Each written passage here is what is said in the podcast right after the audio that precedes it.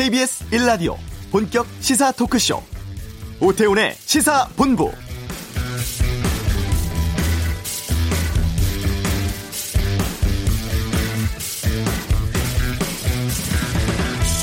내일 러시아 블라디보스토크에서는 북러 정상회담이 열립니다. 김정은 위원장 오늘 새벽 전용 열차 타고 북에서 출발을 했고 오늘 오후 블라디보스토크에 도착할 것으로 보입니다.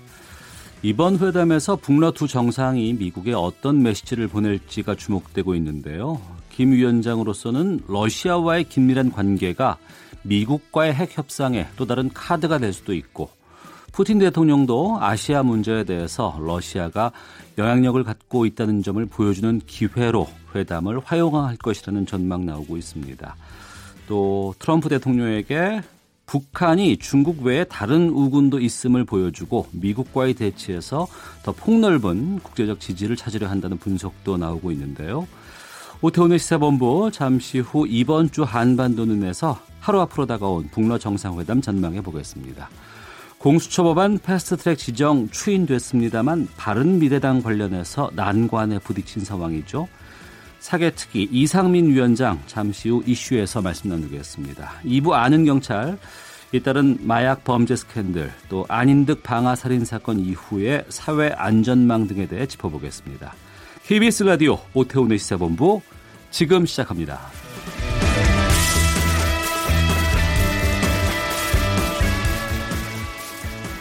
네, 이 시각 가장 핫하고 중요한 뉴스를 정리해 드립니다. 방금 뉴스 KBS 보도국 박찬영 기자와 함께합니다. 어서 오십시오. 네, 안녕하세요. 정부가 추경안 의결했다면서요? 네, 어, 문재인 정부 들어서 세 번째 추가 경정 예산 추경안 편성했고요. 내일 국회에 제출될 것 같습니다. 6조 7천억 원 규모 로 편성을 했는데 주된 키워드가 바로 미세먼지와 민생 이 두 가지입니다. 네. 아, 미세먼지에 대응하고 산불 대응 시스템 이런 그 국민 안전과 관련해서 2조 2천억 원 편성했고요. 경기 대응 민생 경제에 4조 5천억 원 규모 투입합니다. 이렇게 돈 투입해서 어, 경제 분야에서는 올해 경제 성장률을 한 0.1% 포인트 정도 끌어올리겠다. 네. 미세먼지는 한 7천 톤을 줄이는 효과를 보겠다라는 게 정부의 목표고 일자리는 직접 일자리 7만 3천 개를 창출하는 게 정부의 목표입니다. 미세먼지에 쓰는 돈들은 주로 어, 소규모 사업장 한 2천 개 정도 되는 소규모 사업장에 미세먼지 방지 시설을 설치를 해주는데 지원을 해주고요. 네. 노후 경유차 조기 폐차 대상이 있는데 이거를 더 늘려서 40만 대로 더 늘려주고 저소득층 그리고 건설 현장 5개 노동자들에게 250만 명에 대해서 마스크를 보급하는 데 돈을 씁니다. 학교 복지시설에 공기청정기 설치하는데도 더 돈을 씁니다. 경기 대응 부분에 쓰는 예산은 중소기업 무역금융이나 혁신 창업 펀드 출자, 그리고 중소기업 투자 지원, 주로 이제 중소기업 들을 살리는데 네. 돈을 대대적으로 투자를 하고 민생 경제 분야는 앞서 말씀드렸다시피 서민들 일자리 늘리기 위해서 예산을 투입합니다. 정부 안대로 예산 투입하면 경기 살릴 수 있다고 정부 쪽에서는 좀 자신하고 있습니까? 어, 정부 예산 어쨌거나 목표는 이제 한 0.1% 포인트 경제를 끌어올리겠다라는 거긴 한데 네. 요 부분에 대해서 어, 이 경제 전문가들은 약간 회의적인 목소리도 사실은 나옵니다. 지금 정부 목표가 한 2.6에서 2.7% 경제 성장률을 전망하고 있는데 네. 정부의 경제 성장률 전망치 이후에 그 민간 경제 연구소 그리고 외국 그 경제 기관들이 계속 우리나라의 경제 정, 성장률 전망치를 지금 하향 조정하고 있는 상태거든요. 그래서 이 정도 규모로 해서 지금 경기가 하강 국면으로 들어가는 걸 과연 막아낼 수 있을 것이냐, 좀 더 투입했어야 하는 것 아니냐라는 그런 목소리들도 있고요. 네. 홍남기 부총리가 오늘 어, 목표치 하단인 2.6%를 언급하면서 이렇게 얘기했습니다. 추경 이번에 추경하는 것만으로 우리 목표를 달성하리라고는 생각하지 않는다. 음. 추경 말고도 올해 초에 경제 정책 방향에서 정부가 발표한 정책이라든지 아니면 그걸 더 넘어서 추가적인 경기 부양 대책 경, 정책이 아마 필요할 거다 이렇게 얘기를 했습니다. 네. 그런데 지금 이게 국회를 통과해야 되는데 패스트 트랙 때문에 국회 분위기가 좀 어수선하잖아요. 그렇죠. 그 여야 사당이 패스트트랙 합의안을 추인해서 이제 한국당이 과연 어떻게 나올지가 문제인데 지금 앞으로 국회의사 일정을 보이콧해서 추경안 처리가 미뤄질 가능성이 현재 상황으로서는 굉장히 높습니다. 지난해 같은 경우도 추경안이 국회에 제출된 다음에 한 45일 만에 통과가 됐었고요. 그 때문에 이제 제때 어, 제 시기에 돈을 투입을 못했었고요. 2017년 추경 때도 마찬가지로 45일 뒤에 예, 추경안이 통과됐습니다. 정부도 지금 그걸 우려해서 이우승 기획재정부 차관이 통과 시점이 늦어지면 전체적인 경제 통으로 봤을 때는 아마 효과는 볼 수 있겠지만 네. 그걸 올해 안에 우리가 빠른 시일 안에 그 효과를 볼 수 있을지는 조금 좀 우려스럽다라고 하면서 빨리 국회에서 통과시켜 주기를 당부했습니다. 네. 이 패스트트랙 관련해서 바른미래당의 오신환 의원이 사개특위에서 반대표 던지겠다고 했습니다. 또 바른미래당 쪽에서는 오신환 의원을 다른 의원으로 대체하겠다, 뭐 사보임하겠다. 상당히 좀 혼란스러운 상황이에요. 네, 그 오시란 의원이 오늘 아침에 페이스북에 사개특위 위원으로서 여야 사당이 합의한 패스트트랙에 반대표 던지겠다라고 글을 올리면서 지금 논란이 되고 있는데요. 사개특위 단계에서 오 의원이 반대를 하게 되면 패스트 트랙은 자동 무산되게 됩니다. 왜냐하면 사개특위 위원이 18명인데 이 중에 11명이 찬성을 해야 합니다. 그런데 자유한국당이 7명이기 때문에 나머지 전원이 찬성해야 되는데 오신환 의원이 반대하면 결국 무산됩니다.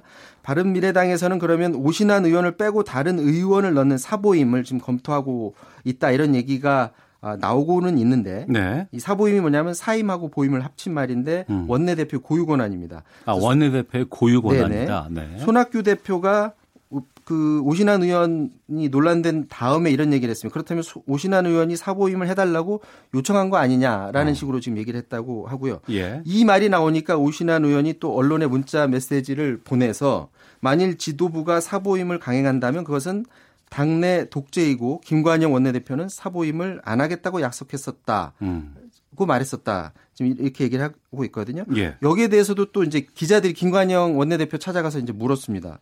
사보임을 하지 않겠다는 약속을 한 게 맞냐라고 물어봤더니 그건 그쪽 주장일 뿐이다라고 지금 일축했다고 하거든요. 어. 그러니까 사보임을 어, 하겠다는 뜻인 거 아니냐라는 그 그런 해석도 좀 가능해 보이고요. 어쨌거나 예. 김 원내 대표는 중요한 거는 어, 오 의원을 설득하는 거라고 해서 오늘 중으로 오 의원 만나서 설득하겠다고 합니다. 음, 알겠습니다.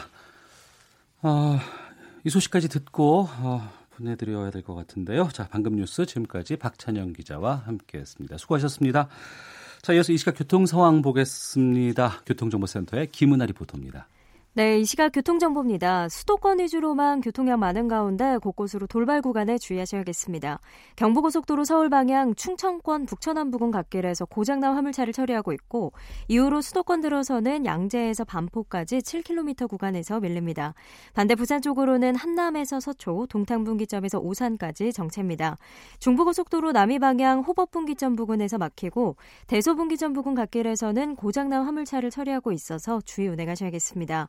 광주대구 고속도로 대구 방향 논공휴게소 부근 갓길에서도 고장난 화물차 처리하고 있습니다. KBS 교통정보센터였습니다.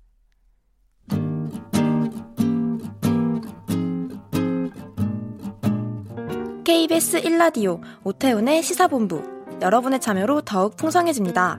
방송에 참여하고 싶으신 분은 문자 9730번으로 의견 보내주세요. 애플리케이션 콩과 마이케이는 무료입니다. 많은 참여 부탁드려요. 네, 방금 박찬영 기자와도 들었습니다만 패스트 트랙과 관련해서 바른미래당 오신환 의원이 아, 사법개혁특별위원회에서 반대표 던지겠다 하면서 어, 논란이 좀 일고 있습니다. 공수처와 검경 수사권 조정 합의하는 국회 사법개혁 특별위원회를 거치게 되는데 이 사개특위 상황 좀 짚어보겠습니다. 국회 사개특위 위원장 맡고 있는 더불어민주당의 이상민 의원 연결하겠습니다. 안녕하십니까? 네, 안녕하세요. 예.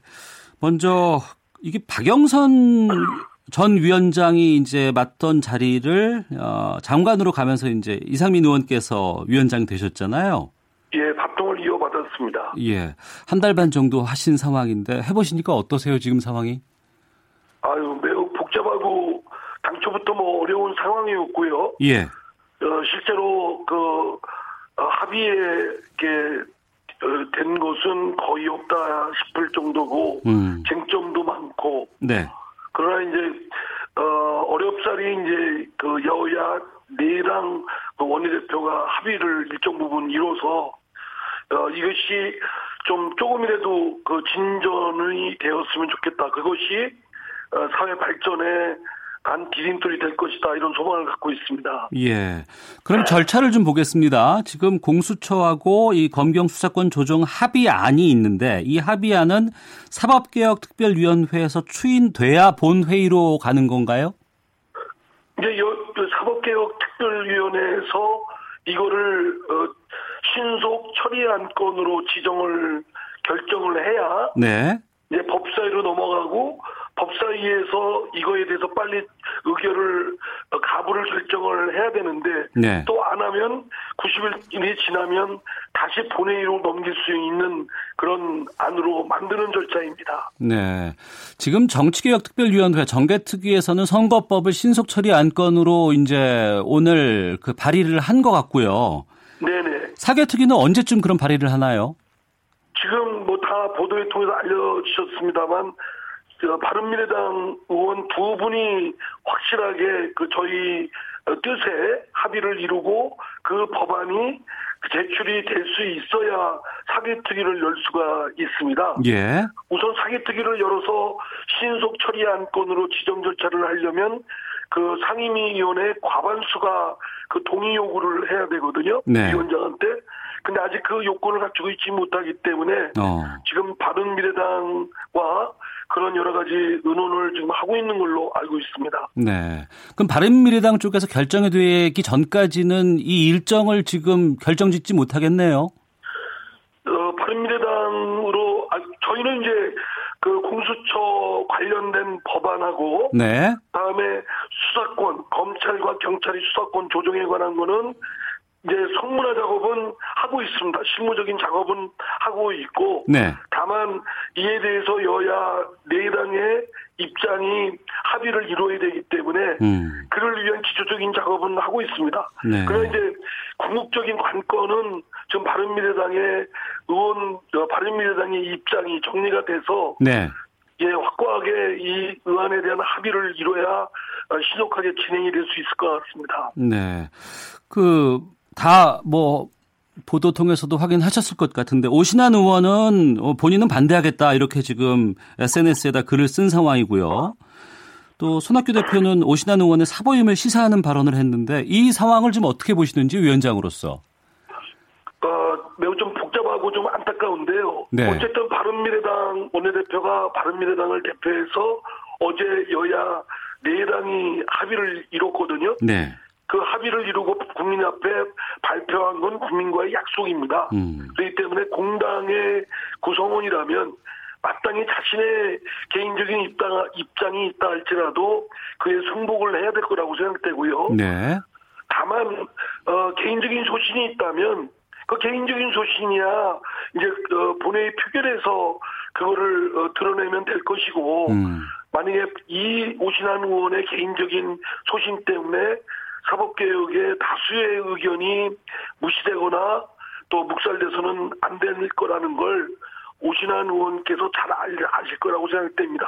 그래서 자신의 입장은 밝히되 네. 사개특위에서 신속 처리 안건으로 지정되는 그 절차에 대해서는 양해를 해주실 것으로 그렇게 기대합니다. 예. 그러니까 신속, 요청도 하고요. 신속 처리한 건 지정은 해놓고 이후에 본회의에서 본인 개인의 입장을 반영하면 되지 않겠느냐 이런 의견이시네요. 예, 어제 이 국회법의 기본적인 그런 신속 처리 안건 절차 등을 마련한 그 기본 취지는 네. 그 소수 정파 또는 소수 저 국회의원의 입장 때문에 음. 그 발목 잡기로 가서 다수의 의견 어, 의원들의 입장이나 심의권이 제약받거나 침해받는 걸 어, 막, 막겠다 이런 뜻이거든요. 예. 그렇기 때문에 소수의 의견은 필요할 수 있고 개인 의원의 그 개별적 의원의 소신은 어, 자신들의 주장을 굽히지 않을 수는 있으나 음. 그렇다고 해서 다수의 국회의원들의 심의권이나 또는 표결권을 막아서는 안 된다고 생각됩니다. 예, 알겠습니다. 그러면 이번에 사당이 합의를 했던 이 공수처 안 여기에 대해서 좀 여쭐까 싶은데요. 지금 기소권은 뭐 포함되어 있다고는 하지만 대상은 제한되어 있는 상황 같습니다.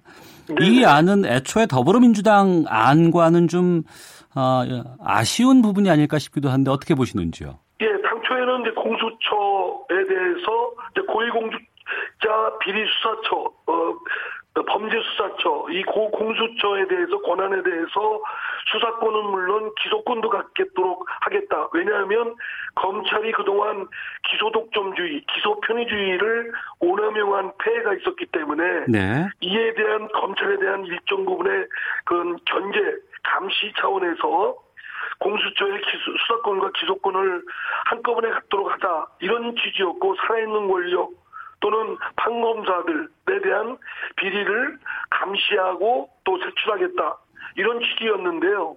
이게 이제 어, 수사권만 공수처가 갖고 어, 기소권에 대해서는 판검사나 경무관 이상 경찰들에 대해서만 한정적으로 갖게 되니까 네. 이런 이런 점은 저희들이 당초에 주장했고 그동안 한 20년 가까이 견지해 왔던 입장으로는 후퇴한 입장입니다. 예. 그러나 그럼에도 불구하고 어쨌든 저희 당 단독으로 이것을 관철할 수가 없으니까 음. 다른 야당들의 협조를 얻으려면 부득이 어, 일부 야당에서 주장하는 안을 수용할 수밖에 없었고 네. 저희들도 이제 어, 열발 열 걸음 나가고자 하지만 음. 열 걸음 못 나가면 다섯 걸음이라도 다섯 걸음 못 나가면 한 걸음이라도 발전시키고 진전시키기 위한 고육지책이라고 생각됩니다. 네. 그 기소권 축소 부분에 대해서는 바른미래당의 의견이 상당 부분 반영된 것으로 알고 있습니다.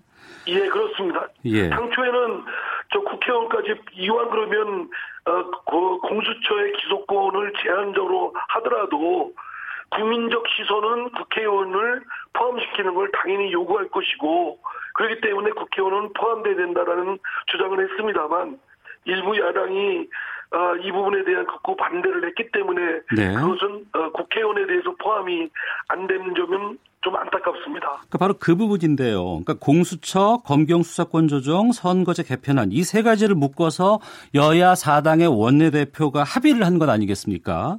네네 그렇습니다. 헌데 지금 이 공수처 법안만 이 패스트트랙 지정이 안 된다고 하면 합의는 세 개를 하나의 묶음으로 만들어 놨었는데 하나가 이게 지정이 안 되면 나머지 두 개는 어떻게 해야 되나요? 사실은 이 세 개가 각 당의 그 합의에 의해서 연동된 법안들이기 때문에 예. 공수처 법안이 만약에 안 된다 그러면 다른 거를 만 일부 저 통과시킬 수 통과시킨다라는 건 저희들로서는 예상할 수 없는 부분이라고 생각됩니다. 어. 그건 수용하기가 좀 어렵다고 봅니다. 예. 청취자께서 의견 많이 보내주고 계시는데 4867님 오신환 의원 사버임하면 안 됩니다. 맘대로 특위위원을 교체하다니요 라는 의견도 있고 김현숙님은 오신환 의원을 설득할 필요 없을 것 같습니다. 공수처 설치 검경 수사권 조정 안 되면 전부 오신환 의원 탓 아니겠습니까? 라는 의견들 뭐 많이 보내주고 계십니다만 자 우선 보겠습니다. 그 설사 통과가 된다고 하더라도 이 본회의에서 또 이걸 처리를 해야 되지 않습니까? 이거 본회의에서 여야 네 당의 원내대표가 그 각 당의 입장을 그 대변해서 네. 합의를 이룬 것이기 때문에 네. 대다수의 의원들은 그 합의를 존중하고 이행할 것으로 저는 예상됩니다. 네. 그리고 뿐만 아니라 선거 선거제도 개혁 그리고 그 사법 개혁 중에 핵심이라고 할 수 있는 검찰 개혁 그리고 수사권 부분에 대한 조정 조정 부분은 오래된 숙제이기 때문에 네. 최소한 이 정도에 대해서는 국민적 사회적 요구가 빨리 통과시키라라는 어, 요구 주문이시고 네. 이거를 국회의원들이 외면할 수는 없다고 생각됩니다. 어, 정개특위라든가 사개특위에서 추인된다면 신속 처리 법안으로 지정된다 그러면 본회의에서도 아, 통과 가능할 것으로 판단하시네요. 예. 예. 그리고 이제 그 이후에 이제 시간이 많이 좀 필요한 상황인데 그 과정에서 혹시 자유한국당과의 뭐 협의도 지금 계획하고 있, 는 부분들이 있는지요? 당연히 그렇습니다. 이게 이거는 어, 자유한국당이나 또 일부 정파가 아예 논의 자체를 거부하기 때문에 네. 더 이상 미룰 수 없는 시한적 한계가 있어서 음. 부득이 어, 패스트트랙이라는 신속 처리 안건 지정 절차를 밟는 것이고요. 예. 그 아니라도 아직 시간이 있기 때문에 이에 대해서 여러 걱정하는 목소리가 있다면 그런 우려를 해소할 수 있는 합리적인 안을 제시하면 수용할 것이고요. 음. 타협 가능성이나 논의 가능성은 충분히 열려 있고 충분히 가능하다고 봅니다. 그래서 자유한국당은 무조건 지금 길거리 나가서 뭐 무슨 좌파 독재 정권 운운하면서 어, 이렇게 거부하고 논의를 뛰쳐나가지 마시고 네. 국회 국회에서 합리적인 우려가 있는 걸 국민들한테 호소하시고 또 여당한테도 호소해서 합리적인 안이 있으면 수용을 하겠습니다. 근데 전혀 그런 것들을 제시하지도 않고 그냥 길거리 어, 나가서 국회를 팽개치고 나간다면 이 법, 이런 거를 제외한 나머지 민생이라든가 당장 시급한 추경안 처리 같은 건 어떻게 해야 되겠습니까? 그런 차원에서라도 이 공수처법안이나 선거제도 네. 또 수사권 조정에 대한 합의 가능성 또 논의의 그 장은 여전히 열려 있다. 음. 오히려 좀 시한을 정해놓고 좀 아, 가열차게 좀 하자 이런 말씀을 드리고 싶습니다. 네, 국회 사법개혁특별위원회 위원장 맡고 있는 민주당의 이상민 의원과 함께 말씀 나누고 있는데요. 자유한국당은 지금 공수처 안에 대해서 반대하는 입장입니다. 그 반대 이유를 들어보니까 공수처장 추천위원회라는 장치는 있지만 공수처장을 사실상 대통령이 임명하는 것 아니겠느냐 이런 우려가 나오고 있는데요. 이런 지적에 대해서는 어떤 생각을 갖고 계시는지요? 아, 그러니까 말씀하신 것 중에는 뭐 야당을 탄압으로 악용한다라고 하는데 네. 뭐 그럴 리도 없지만 만약에 그럴 걱정을 하신다면 음. 그런 합리적인 안을 제시해서 제시하시면 그거는 전폭적으로 수용할 입장입니다. 네. 입장할 마음이고요. 그러니까 그런 것들을 제시를 하시면 되는데 음. 아예 그런 걱정이 있다고 해서 송두리째 모든 걸 다 하지 않겠다라고 하면 네. 살아있는 권력이나 또 검찰에 대한 일정한 견제, 균형 또는 검찰 개혁 이런 부분은 도외시 하겠다는 얘기인지 이런 말씀을 반문 드리고 싶고요. 그래서 이 공수처는 검찰에 대한 견제 또 감시 그리고 어, 또 국민들이 많은 국민들이 요구했던 사안 중에 하나였고 오랫동안 전문가들이 논의했던 부분이고 그래서 그래서 또 살아있는 권력에 대한 비리 감시와 또 적결을 위한 제도 제도이고 그런데 만약에 이제 야당 야당 말씀 일부 야당의 말씀대로 탄압의 우려가 있다면 그거는 합리적인 대안을 제시하면 네. 될 일이라고 생각됩니다. 아 알겠습니다. 자, 공수처 실제로 처리되기까지 앞으로 어떤 절차, 과제들 남아있는지 말씀 부탁드리겠습니다. 예, 지금 이제 사개, 사법개혁특별위원회, 사개특위에서, 어, 그 신속 처리 안건으로 지정하기 위해 어, 하는 절차를 밟고요. 예. 이게 그게 되면은 180일이 지나면 어, 법사위로 넘어갑니다. 네. 법사위에서도 이걸 다루지 않고 지지부진하면 90일이 지나면 본회의로 넘어가고요. 본회의에서는 60일 이내에 이에 대해서 표결을 반드시 하도록 강제되어 있습니다. 네. 그래서 그런 절차를 밟아야 되는데 제일 제일 큰 관건은 예. 지금 말씀하신 대로 사법개혁 특위에서 어, 5분의 3의 동의를 얻어야 되기 때문에 음. 어, 지금 문제되고 있는 바른미래당의 입장이 약속대로 지켜지기를 바랍니다. 알겠습니다. 8833님, 부정부패 막자고 국민들이 공수처 만들자 주장하는 겁니다. 국회에서 법안 처리해야 합니다라는 의견 보내주셨네요. 자, 사개특위 위원장 맡고 있는 더불어민주당 이상민 의원 연결해 봤습니다. 말씀 고맙습니다. 네, 감사합니다.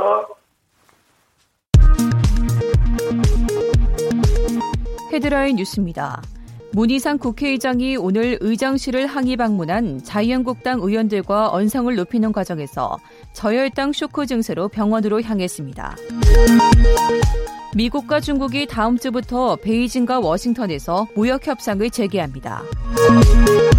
미국의 이란 제재 여파로 국제유가 상승세가 이틀째 이어지고 있습니다. 사회적 참사 특별조사위원회가 세월호 CCTV 증거자료 조작 의혹에 대해 정식으로 검찰의 수사를 요청했습니다. 지금까지 헤드라인 뉴스 정한나였습니다.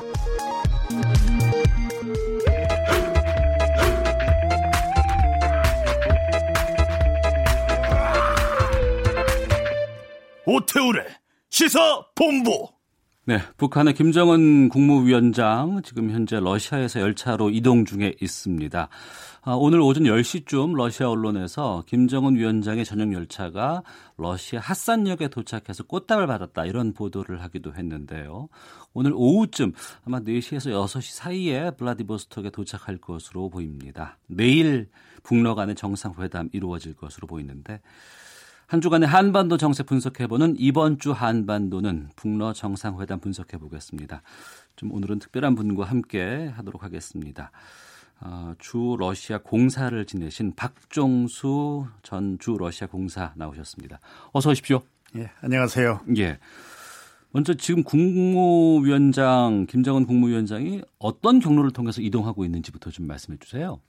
지금 이미 핫산에 입국을 하셨고요. 예, 예. 어, 그 열차를 타고 지금 어, 크라스키노를 거쳐서 예. 우스리스크 예. 어, 바로 밑에 블라디보스톡으로 연결되는 철도가 있습니다. 예, 예. 그래서 블라디보스톡 열차역에 도착하시면 음. 어, 승용차로 다시 루스키 섬이 있는데 거기에 이제 연방대학이 있죠. 예. 연방대학이 숙소 겸 어. 회의장으로도 어. 다 쓰게 돼 있습니다. 예. 그 경로로 가게 돼 있죠. 애초에는 뭐 20시간 이상 걸린다더라라고 했는데 지금 진행 상황으로 보아서는 그렇게 오래 걸리진 않게 지금 도착한 것 같아요. 아, 그 20시간 이상 걸린다는 얘기는 예. 평양에서부터 출발할 경우에 그 예. 시간을 잡아서 이제 하는 거죠. 왜냐면 예. 한 1118km 정도 되잖아요. 평양에서 예. 계산하면. 어. 그러나 이제 바로 어, 북한 내에 어디에 있든 이게 중요한 게 아니잖아요. 예, 예. 바로 낮은 핫산 어. 그 구간을 타고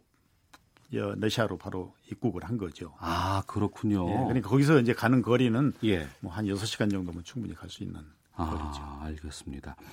이 회담이 열리는 장소가 이제 블라디보스톡 안에 극 대학 극동 예, 극동 연방 대학이라고 하는데요. 예.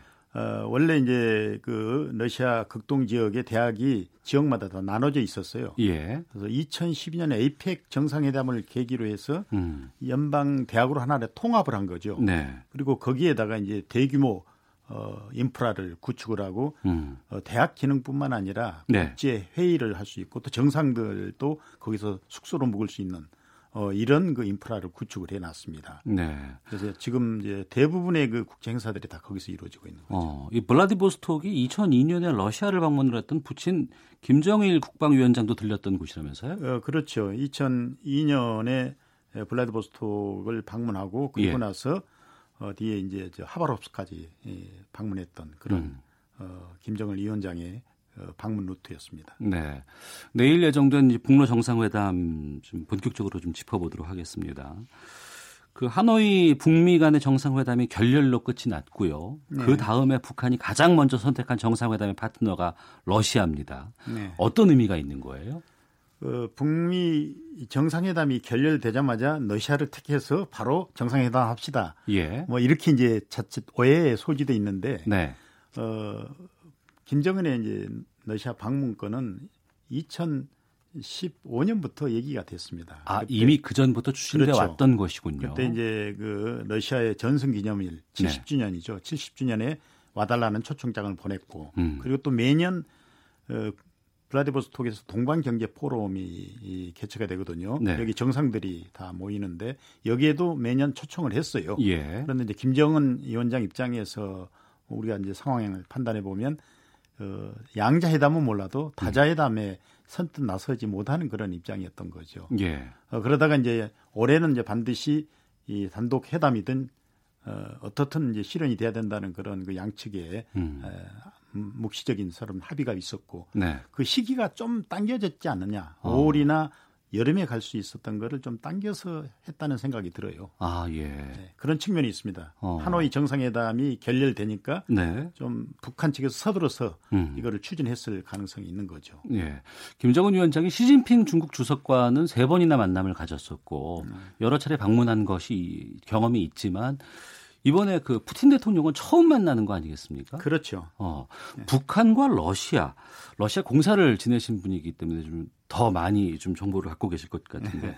어떤 관계의 나라인지 두 나라가 좀 말씀해 주신다면요. 이제 우리가 상식적으로 자주 만나면 친하고 네. 관계가 돈독한 걸로 이렇게 생각들 하는데 예. 에, 북한의 중국과 러시아하고 관계는 좀 특별합니다. 음. 우선 중국은 가까우니까 네. 수시로 왕래가 가능하거든요. 예, 예. 작게 작게 다녀오는 거죠. 어. 그렇지만 러시아는 어, 모스크바까지 가야 될 상황이거든요. 모스크바 많이 멀죠. 예. 예. 그러니까 쉽게 어. 어, 일정을 잡기가 쉽지가 않고 한 번 방문을 하게 되면 장기간 방문합니다. 네. 예를 들어서 이제 김일성 주석 같은 경우도 무려 동국군까지 47일을 다녀왔거든요. 아 그래요? 예 그리고 어. 이제 부친인 김정일 위원장도 어 24일을 다녀오셨고 예. 그리고 또 그 다음에 극동 지역만 방문하는데도 8일, 어. 9일 이 정도예요. 보통 한 번 방문한다면 뭐 한 열흘 정도씩 이렇게 하는 거죠. 예. 그런 차원에서 본다면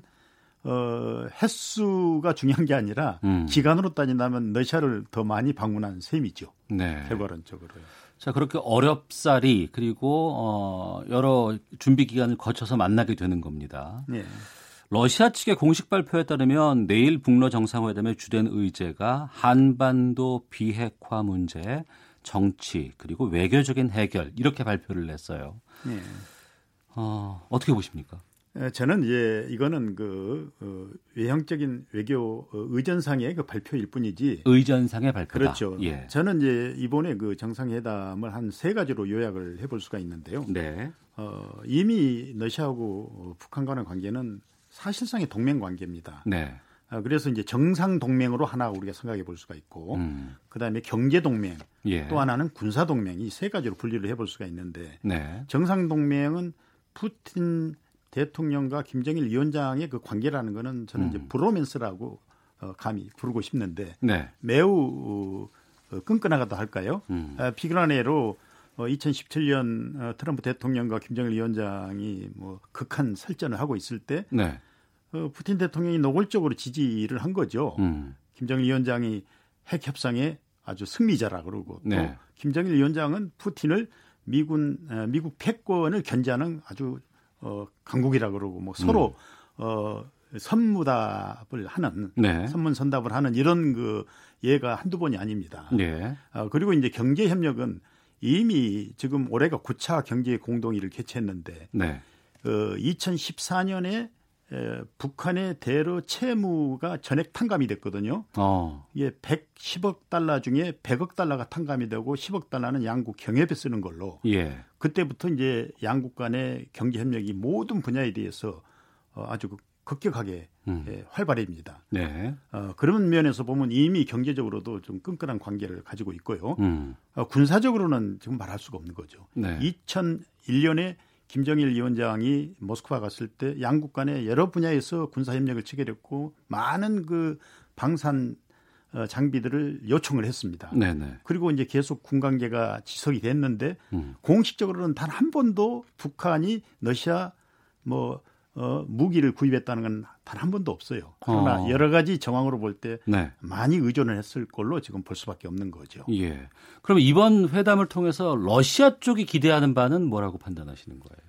러시아는 어, 사실은 뭐 어, 지금 상황에서 특별히 기대한 건 없다고 봅니다. 왜냐하면 어, 예. 러시아하고 지금 미국하고 지금 전 세계적으로 헤게모니 싸움을 하고 있거든요. 예. 어, 그런 상황에서 한반도를 중심으로 한 이런 그 관계도 장기적으로 보면 언젠가는 또 어, 갈등의 요인이 될 수밖에 없는데 현재로서는 북한 핵 문제가 네. 평화적으로 해결되기를 바라는 거죠. 예, 예. 그래서 북미 간의 그 협상이 잘 되기를 바란 겁니다. 음. 왜냐하면 지금 러시아 입장에서는 중동이나 이런 그 여타 지역에서 미국하고 계속 갈등 관계가 있는데 그렇죠. 예. 동북아에서 또 그런 관계로 가기에는 너무 힘든 거죠. 어. 또두 번째는 지금 러시아가 극동 개발에 박차를 가하고 있거든요. 예. 동방경제 포럼을 매년 개최하면서 하는데 음. 북한 문제가 걸림돌이 될 수 있는 거죠. 예, 예. 어, 그래서 지금 상황에서는 너북 간의 관계가 사실은 원만하게 모든 어. 분야에 잘 진행되고 있기 때문에 네. 뭐 이 외교적 재수천을 할 수 있지만 실질적으로는 뭐 크게 기존에 있던 걸 계속 지금 유지해 놓은 것 정도죠. 네. 자, 박종수 전 주 러시아 공사와 함께 내일로 예정돼 있습니다. 북러 정상회담에 대한 이야기 나눠보고 있습니다. 이번 러시아 측 대표단의 교통장관 러시아 쪽입니다. 예. 철도공사 사장, 에너지부 차관 등이 포함되어 있다고 하는데 아무래도 경제 협력이라든가 아마 그 북한이 좀 개발이 되고 열린다고 한다 그러면 뭐 횡단 철도라든가 뭐 러시아 천연 가스관 사업 이런 것에 대한 약속들도 좀 기대하는 측면이 있지 않을까 싶네요. 지금 이제 우리 국내에는 잘 알려지지 않는 측면이 있는데요. 네. 러시아하고 북한은 사회주의의 폐쇄 국가잖아요. 음. 양국 간에 서로 합의한 내용이나 이런 게 국내에 잘 좀 안 알려지고 있어요. 그런데 예. 9차 경제 공동회의까지 개최 오면서 음. 그 에너지나 철도나 뭐 이런 분야뿐만 아니라 전 분야에 걸쳐서 어, 활발하게 지금 서로 교류를 하고 있습니다. 네. 어, 그리고 철도 문제만 해도 2001년에 모스크바 선언 때 이미 남북한 철도 연결 문제를 합의를 했거든요. 음. 그리고 이제 비록 속도는 느리지만 계속 그 약속을 이용을 이행, 이행을 해왔죠. 네. 어, 낮은 합산 구간이 1차적으로 개보수가 돼서 지금 개통이 돼 있고 어. 그리고 2014년에는 동평양 여기에서 어, 나머지 그 내선 3,500km를 러시아가 개보수해 주는 걸로 해서 20년 기간으로 자꾸 시작을 했거든요. 예. 그런데 이제 러시아 건설업체의 문제 때문에 잠시 지금 보류가 돼 있는 음. 아마 지금 뭐 내부적으로 계속 진행이 되고 있다고 하는데 아직 좀 그런 그 문제가 있는 것 같아요. 그리고 네. 특히 이제 러시아나 북한이나 서방의 제재를 받고 있잖아요. 음. 이게 또 큰 걸림돌이 되고 있는 거죠. 음. 그리고 나머지 그 가스관이나 네. 아, 그리고 전력 공급 문제도 오히려 러시아하고 북한 간에는 이미 공급할 수 있는 모든 준비가 다 돼 있습니다. 예. 다만 이제 우리 그 북한 핵 문제 때문에 음. 예, 본격적으로 추진을 못 하고 있을 뿐이죠. 예, 알겠습니다. 어, 내일 북러 간의 정상회담에서 어떤 메시지가 나올지 좀 지켜보도록 하겠습니다. 오늘 박종수 전주 러시아 공사와 함께했습니다. 말씀 고맙습니다. 예, 감사합니다. 예. 앞서 인터뷰 도중에 북한 관련해서 좀 과도한 존칭이 좀 있었는데요. 이것은 좀 수정토록 하겠습니다. 청취자 여러분들의 양해 부탁드리겠습니다. 1부 여기서 마치겠습니다. 잠시 후 2부 아는 경찰, 재벌가 3사의 마약 스캔들, 또 허술한 사회 안전망이 방치한 정신유연자 범죄에 대해서 살펴보겠습니다. 잠시 후 2부에서 뵙겠습니다.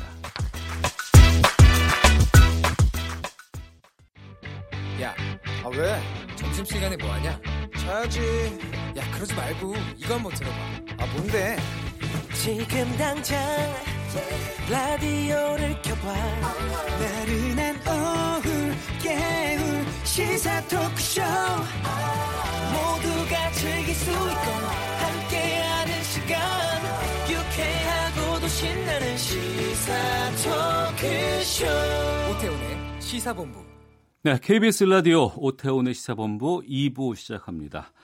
저희 시사본부는 청취자 여러분들의 참여 기다리고 있습니다. 샵 9730으로 의견 보내주시면 생방 도중에 반영토록 하겠습니다. 소개도 해드립니다. 짧은 문자 50원, 긴 문자 100원의 정보 이용료, 어플리케이션 콩은 무료로 참여하실 수 있습니다. 자, 매주 수요일 전문성과 현장성 살아있는 고품격 high quality 범죄 수사 토크를 지향하는 아는 경찰이 있습니다. 오늘도 배상원 프로파일러 나오셨습니다. 어서 오십시오. 안녕하세요. 예.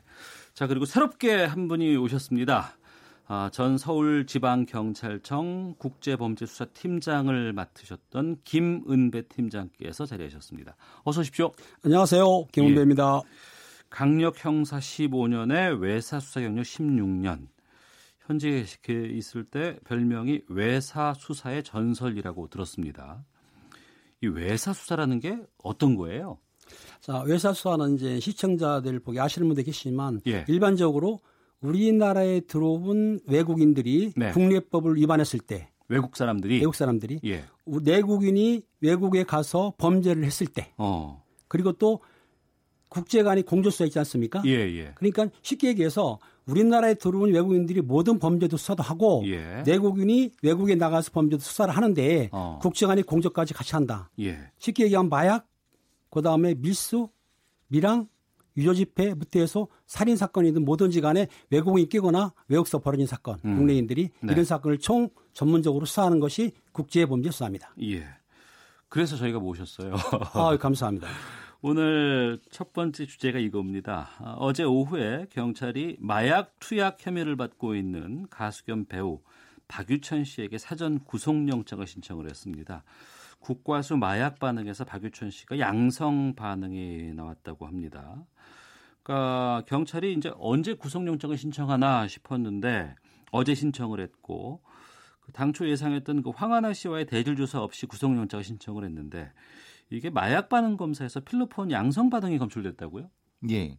그러니까 뭐 특별하게 사실 대질 실문을 한 다음에 음. 그 다음에 영장 신청을 할 줄 알았는데 네. 급박하게 진행된 것이 아마 중간에 이제 국가수로부터 양성 반응에 대한 걸 받고 바로 이제 증거 인멸에 그저 원게 될수 있기 때문에 바로 신청한 것 같습니다. 네. 한쪽에서는 뭐 제모를 많이 해서 그걸 검출이 안 됐다더라 이런 얘기들 참 많이 했었는데 이번에 양성 반응이 나왔다고 하는데 그거 어디서 찾아냈을까요? 자, 아직 보면은 일단 마약을 하게 되면은 소변으로는 한 3일이나 5일, 일주일이면 다 발출이 되고 예. 이제 머리카락이라든지 채모에 모근이 붙거든요. 예. 모근이 붙는데 요거는 6개월, 1년 이상 가는 거예요. 그러니까 모근에는 6개월까지 검출 모근이 이제 붙으면 그게 머리가 자라는데 따라 올라가죠. 예, 예. 그러니까 머리가 올라가니까 붙어 있는 거예요. 그런데 어. 일반적으로 제모나 하지 않습니까? 머리를 예, 예, 깎는다든지 그러면 안 되는데 예. 온몸의 털에 다 붙는다. 어. 그러니까 머리카락이 없다 하더라도 다리털이나 네. 눈썹도 가능한 겁니다. 아, 눈썹은 안 밀겠죠. 그렇죠. 안밀 예. 수도 있지, 밀 수도 있죠. 있지만은 아, 밀 수도 있어요. 예, 밀기도 온몸, 해요? 아, 밀기도 합니다. 어. 왜냐하면 그 전에 사건을 보게 되면 예. 온몸에 털을 밀고 들었어요. 예. 그런데 방송에서 어떨지 모르지만 압수수색 검진 영장을 받아서 항문에 있는 털을 뽑아서 검증을 했어요. 아 거기 있어요, 맞아요. 어, 예, 예, 그럴 수도 있기 때문에 예. 그 우리가 용의자들이 다 제모한다고 하지만 실수를 하기 때문에 그걸 어. 찾아내는 거죠. 한 올 한 올을 다 찾아내서. 아, 그렇죠. 음, 예. 물론 이제 그게 더 많으면 좋지만은 예. 사실은 기법이 여러 가지이기 때문에 구체적으로 노출시키는 건 별로지만은 음. 어쨌든 실제로 이렇게 제모력이 들어오게 되면은 국가수 연구원들이라든가 과학수하는 사람들이 사실은 네. 더, 어. 더 정밀하게 보죠. 예. 그러니까 예전과 다르게 이런 조사 방법이라든가 이런 것들이 더 많이 좀 세밀화되고 좀 특화되어 있다면서요? 그렇죠. 발전도 많이 해. 왜냐하면 했고. 이제 뭐 어떤 기법이라는 것은 숙련도와 네. 기계의 네. 두 가지 함수거든요. 음. 숙련도가 벌써 몇십 년이 넘었고 네. 기계도 이제 우리 수사기관에서 많이 확충하기 있기 때문에 음. 충분히 이걸 탐지할 수 있습니다. 그런데 박유춘 씨는 기자회견을 열어서까지 자기는 안 했다라고 얘기했단 말이에요. 아. 그 근거나 자신감은 어디에 있을까요? 아, 일단은 두 가지입니다. 하나는 마약을 했지만은 최근에 안 했기 때문에 소변에서는 안 나오지 않습니까? 아. 그리고 마약을 오래전에 했지만은 그 내가 제모를 했고 탈색을 하면은 그게 안 나오니까 예. 탈색과 제모를 했기 때문에 설마 안 나올 것이다라고 생각했는데 네. 그 다리털 이런 데 다른 털을 뽑아서 국가수에서 정밀 감정하다 보니까 음. 그 마약의 양성 반응이 나온 거예요. 네. 음. 그러니까 이게 예, 혹 이제 외국에서 오신 분들이나 외국 같은 경우는 간이로 마약 검사를 하는 그런 키트들이 있거든요. 아, 예. 근데 그건 정교하지 않습니다. 국가수만큼 정교하겠습니까? 어. 그런 어떤 헛된 자신감일 수도 있다고 조심스럽게 추정해 볼 수 있습니다. 예. 예. 발상원 프로파일 이 질문 드려야 될 것 같습니다. 이 박유천 씨가 기자회견하면서 결백을 주장하는 눈물까지 흘렸습니다. 이건 어떤 심리라고 판단하세요? 저는 처음에 이 눈물을 흘렸을 때 판정을 못 하겠다. 왜냐하면 어. 탤런트나 영화 배우를 하신 분들은 사실 네. 그런 그런 액션을 취할 때 저희 같은 사람들이 잘 못 판정 못 하겠어요. 그러니까 대중 앞이나 카메라 앞에 좀 익숙하신 분들은 예, 예, 예. 그렇죠. 예. 보통 그렇지 않은 분들은 어느 정도까지는 진부 여부는 확인할 수 있는데 네. 그래서 사실 조심스럽다고 했고 물론 음. 그런 건 있을 수 있겠죠. 네. 어, 자기가 억울하다. 왜냐하면 음. 자기가 생각하는 범위와 실제의 그 어떤 법적인 범위가 다를 수 있다고 생각하기 때문에 네. 그랬을 수 있을 것 같습니다. 예. 이번에 그 황하나 씨에 대한 대질 신문 이야기가 좀 나왔었는데 이번에는 그건 하지 않았거든요. 이 대질 신문이라는 게 일장일단이 있다면서요 수사 과정에서? 그렇습니다. 대질 신문은 주로 이제 경제사범 고사건이 치고 있는데 고소인과 피고소인이 말이 틀려요. 증의 예. 부분이 그러면은 같이 모아놓고 그 수사관이 물어보는 거예요. 질문할 때 그 두들이 있다 보면은 질문 자체를 이해 못할 수도 있지만 질문할 때 틀려요. 그러니까 네. 이 사람이 말하는 거를 피고소인이 다르게 말하면은 표정이라든지 행동이라든지 태도에서 표시가 나지 않습니까? 네. 그래서 하는 건 더운데 보통 피고인, 피고소인, 고소인 하지만은 같은 공범끼리는 안 합니다. 왜? 음.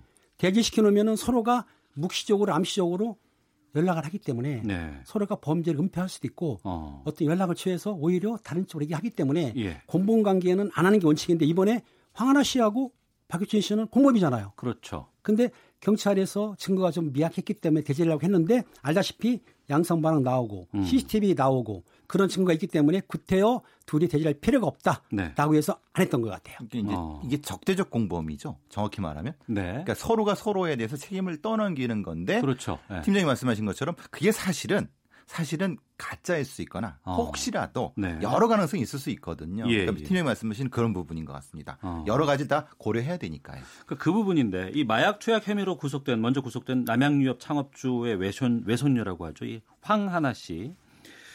2016년인가 과거 부실하게 수사를 했다는 의혹을 받은 경찰관들도 지금 직무 유기 혐의로 정식 입건된 상황입니다. 두 분 경찰 출신으로서 이 문제 어떻게 보고 계시는지 먼저 김 팀장님께서 말씀해 주시죠. 황희은아 씨가 다시 공범 조 대학생 조 씨하고 마약 투약했다고 진술을 받았으면 예. 황하나 씨를 소환을 해야 돼요. 예. 소환해서 황하나 씨한테 간이 시작도 하고 음. 그다음에 모발을 채취해서 국가서로 보내야 되는데 네. 황하나 씨가 출두를 안 했어요. 네. 그런 방법이 또 하나 있어요. 출두 안 하면 체포영장을 신청하는 거예요. 검찰한테. 예. 그리고 검찰 통해서 검사가 체포 아니 판사가 체포영장을 발부되면은 체포한 뒤에 강제로 네. 본인이 동의해야만 모발을 채취할 수 있지 않습니까? 수건도. 예. 그런데 동의 안 하면은 영장을 받아서 그걸로 채취하면 되는데 네. 그 그걸 안 한 거야. 예, 예. 그러면은 자기가 하는 행동을 수사 음. 행동을 안 했다기 때문에 증명이가 됐는데 네. 사실은 그 당시를 저는 정확히는 모르겠지만 예. 공범이 같이 투하겠다고 그러면 상대방을 틀림없이 부르는 건 원칙이에요. 예, 예. 근데 그걸 안 불렀다고 한다면 어. 수사가 잘못된 건 맞습니다. 수사가 잘못된 게 맞다고 말씀해 주시고 봐주기 수사라고 판단하십니까? 배상원 프로파일러께서도 조심스럽지만은 그 그렇게밖에 해석할 수가 없는 거죠. 그렇죠. 왜냐하면 당연히 해야 되고 음. 이거는 기본적으로 그 수사의 ABC 아닙니까? 네. 그러니까 뭐 처음 일 배우는 순경들도 당연히 이렇게 하는 건데 음. 그걸 이렇게 그 저 경험이 경험이 많은 수사를 했던 분들이 네. 그걸 안 했다고 하면 이건 뭐라 그래도 변명할 게 없습니다. 음. 이건 당연히 에, 혐의에 따라 처벌 받아야 됩니다. 네. 자, 그 이후로 이제 우리나라의 마약 관련된 뉴스들이 계속 나오고 있습니다. 범죄에 대해서도 좀 여러 가지 지금 진척이 되고 있는 상황이고 상습적으로 대마를 흡입한 혐의를 받고 있는 현대가 3세 구속 여부가 또 오늘 결정된다고 합니다. 이들이 한 마약은 이 뭐죠? 해시시 오일이라고 하는 건데 이건 어떤 거예요? 아, 해시시 오일이라는 거는 대만 아시죠? 대마, 예, 어, 예, 예. 대마를 아는데 대마를 농축시켜서 만든 거는 해시시예요. 예. 고약처럼 돼 있어요. 검정 어, 고약 고약처럼 예, 예, 예. 해시시가. 근데 예. 해시시 오일은 그거를 더 건조시키고 액상을 뺐기 때문에 그 인삼을 먹지 않습니까? 예. 근데 우리가 농축 인삼 진액 있죠. 어, 예, 인삼 진액. 예, 예. 그러니까 해시시 오일은 인삼 진액이에요. 어. 그러니까, 그러니까 대마 진액이라는 얘기군요. 대마 진액이죠. 대마 예, 진액이기 때문에 대마초보다는 그 THC라고 어. 테트라 하이드로 칸나비르라는 성분인데 그 성분이 오일은 거의 20배. 어. 농축이니까. 농축이니까. 그러니까 네. 그몇 방울만 해도 상당히 환각이 오고 환청이 오고 그러는 거죠. 이걸 네. 이제 오일로 만드는 이유는요. 예. 흡입하는 방법이 어. 가장 확실한 건 코 점막 쪽이거든요. 아, 네, 코 점, 네, 아, 예, 네. 예. 그렇기 때문에 이런 오일형으로 만들어서 흡입하려고 하는 부분 때문에 보다 비싸고 음. 또 농축이 강한 형태로 이걸 해서 그러니까 여러 가지 이 탐지 기법도 개발되지만요. 네. 사실은 이런 마약을 만드는 사람들도 어. 그 정교하게 더 만드는 겁니다. 예. 우리나라에서 만드는 것보다 미국에서 만드는 거죠. 음. 그러니까 쉽게 이건 그 반응을 올 수 있게끔 한 거 아니겠어요? 강력하니까요. 어. SK가 3세가 마약을 했다는 게 나왔습니다. 일단 이거는 보니까 지금 그 현대가 3세와 SK가 3세가 함께 마약을 했다. 이런 보도가 나고 있고 재벌가 3세들 이런 걸로 자주 모이는 것 같은데 마약 간이 시약 검사에는 음성이 나왔는데 대마 구입과 흡연 혐의는 또 인정했다. SK가는 이렇게 나오거든요. 이런 인정의 배경들은 어떻게 판단하세요? 보시면은 어차피 간이 시약이라는 거는 일주일 내에 배출 되니까 소용이 없어요. 하지만은 네. 마약을 할 경우에 머리카락이라든지 이 채무에는 남아있지 않습니까? 음. 그런데 제일 중요한 거는 공범이 잡혔어요. 네. 그걸 판매한 사람, 같이 투약한 사람이 있기 때문에 부인해야 소용이 없으니까 오히려 정상 참작을 하고 시인하게 되면은 그 범위 내에서만 진술하겠다.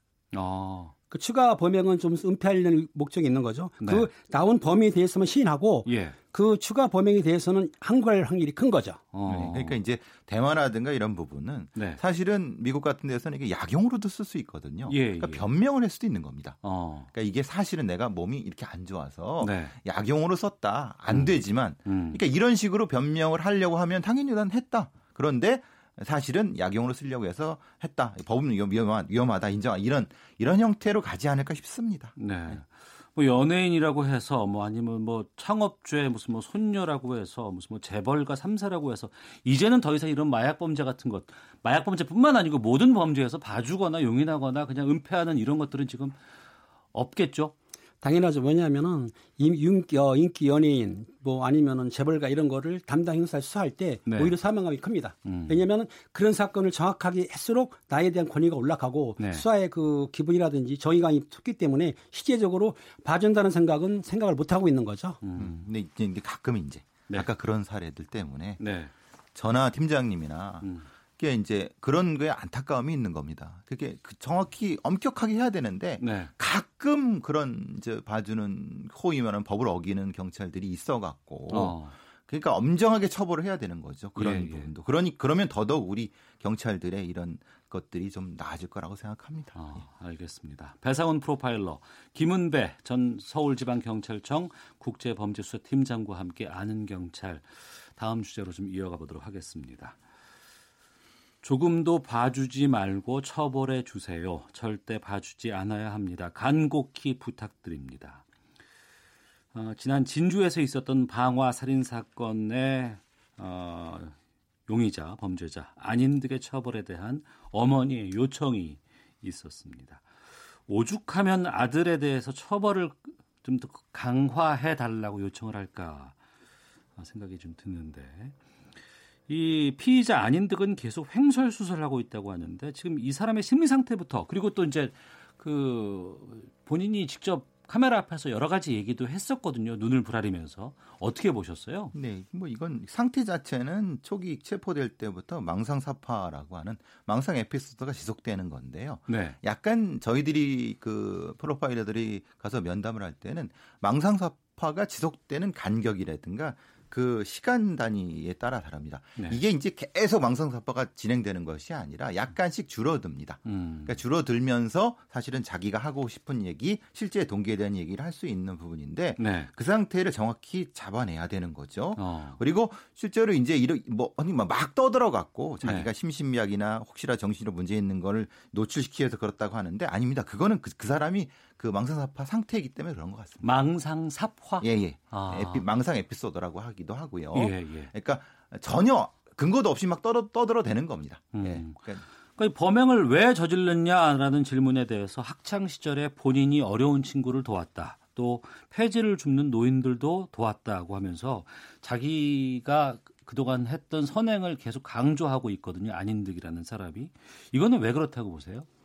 자기의 죄를 좀 감경해 보려는 왜냐하면 헌법상에 예. 장량 강약이라고 있거든요. 어. 정상 참작하고 범행 동기부터 원인까지 해서 범행 후에도 참작할 수 있기 때문에 그걸 선처를 바르려고 그런 선행을 좀 표시한 것 같아요. 네. 음. 지난주에 그 배상원 프로파일께서 그 얘기 해 주셨어요. 이 안인득의 가족이 폭력이 계속되니까 사건 2주 전에 정신병원에 입원을 시키려고 계속 요청을 했는데 환자 본인의 동의가 없어서 입원이 안 됐다고 합니다. 그러니까 입원이 됐으면 참극은 막을 수 있지 않았을까라는 아쉬움이 드는데 후회가 들기도 하고 의료기관과 경찰 쪽 데이터 공유가 안 되는 게 문제라면서요? 네, 그러니까 이제 보호 의무자에 의한 입원을 시도했는데 네. 문제는 그 보호 의무자에 의한 입원 자체에 대한 것이 너무 까다롭고 음. 그리고 경찰이 실제로 이제 몇 번의 신고가 들어온 상태에서 네. 그 경찰 데이터망에는 이 사람이 정과는 뜨는데 그 정과에 구체적인 내용이 안 뜨는 겁니다.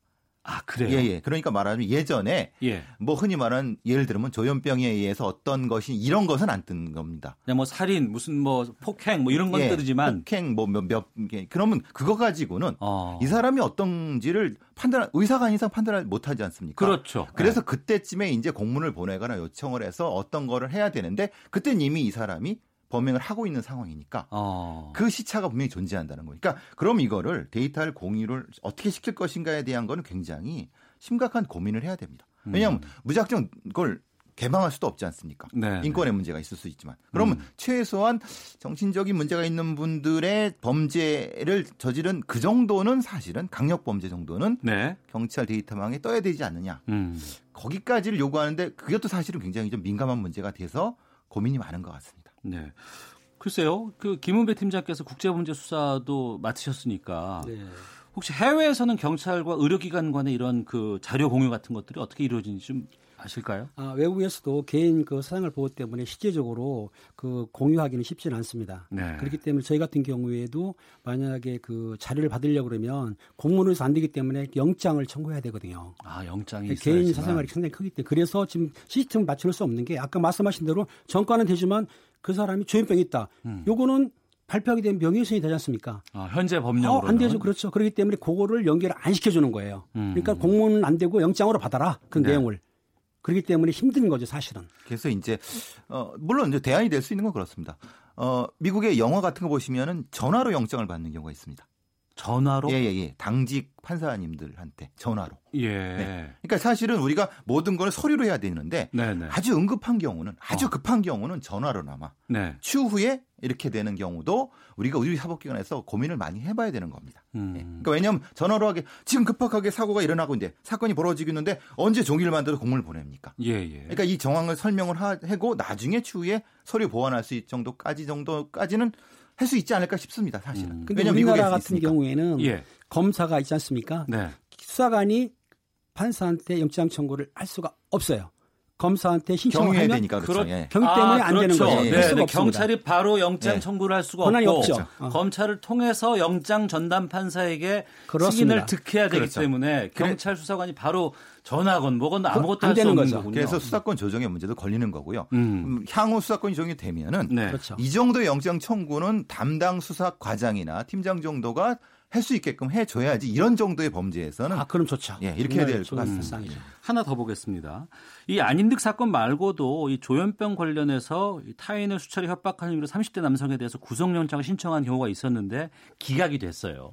그런데 음, 네. 구속영장은 기각이 됐는데 경찰이 대신에 이 남성을 응급 입원시켰다고 하는데 응급 입원을 경찰이 시킬 수가 있어요? 왜냐하면 이거는 응급 정확히 말하면 응급 입원은 아니고요. 예. 3일 정도를 붙잡아 두는 겁니다. 어. 3일 정도 붙잡아 둔 다음에 네. 그 특정한 병을 지정해서 그때 이제 정신과 전문의가 진료를 하게끔. 아. 그래서 진료를 하게 되면 네. 그 정신과 전문의가 판단을 하지 않습니까? 예, 예. 그럼 판단을 통해서 6개월 정도의 어, 전문의에 의한 어, 입원. 음.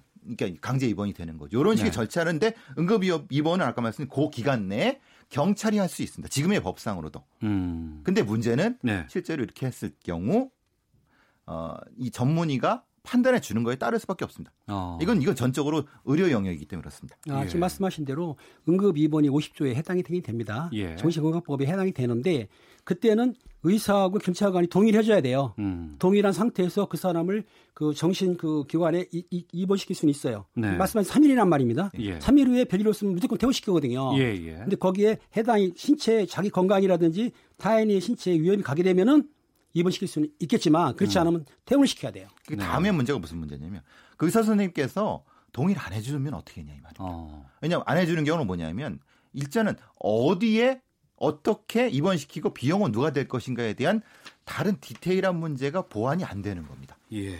그러면은 이 의사 선생님이 그걸 동의 안 해주면 사실 지금 막 문제가 있는 분들을 석방할 수밖에 없는 겁니다. 음. 그게 지금의 문제입니다. 알겠습니다.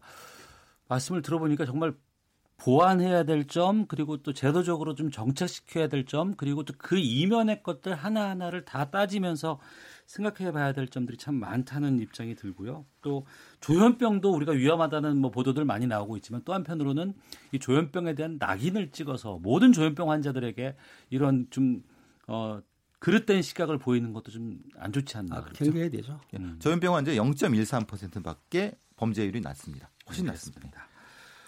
예, 어, 배상원 프로파일러 그리고 오늘 처음 오셨습니다. 김은배 전 서울지방경찰청 국제범죄수사팀장과 함께 아는 경찰 마치도록 하겠습니다. 두 분 말씀 고맙습니다. 감사합니다. 감사합니다. 헤드라인 뉴스입니다.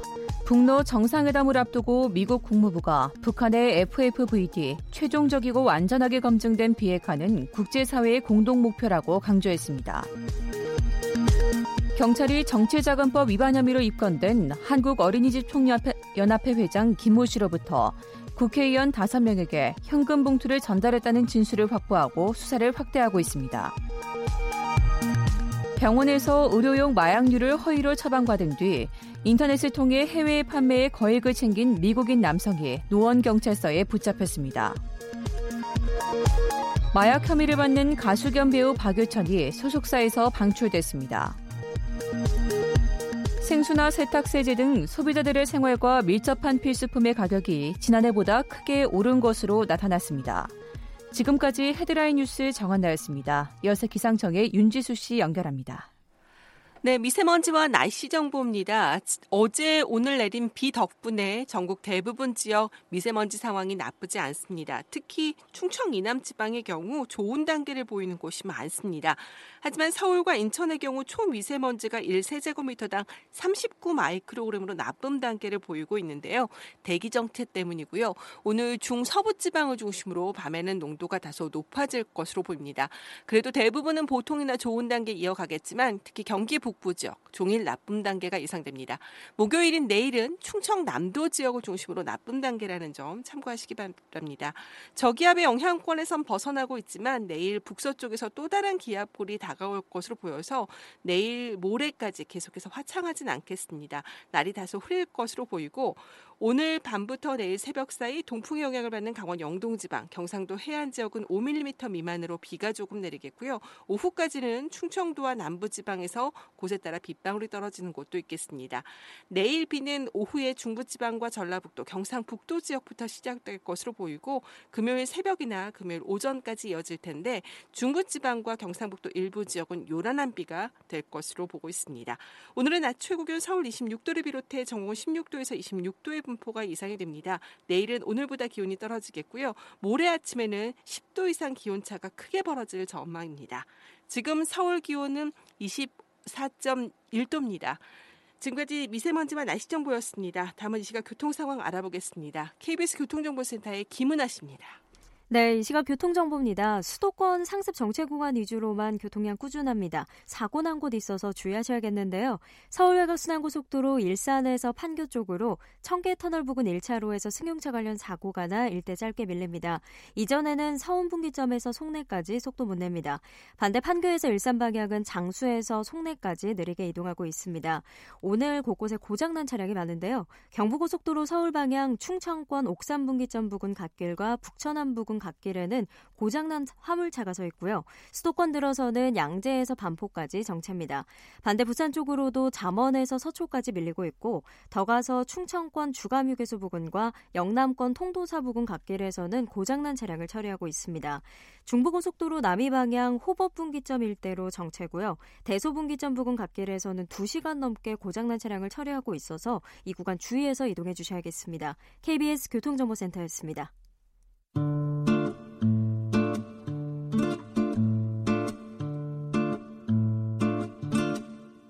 오태훈의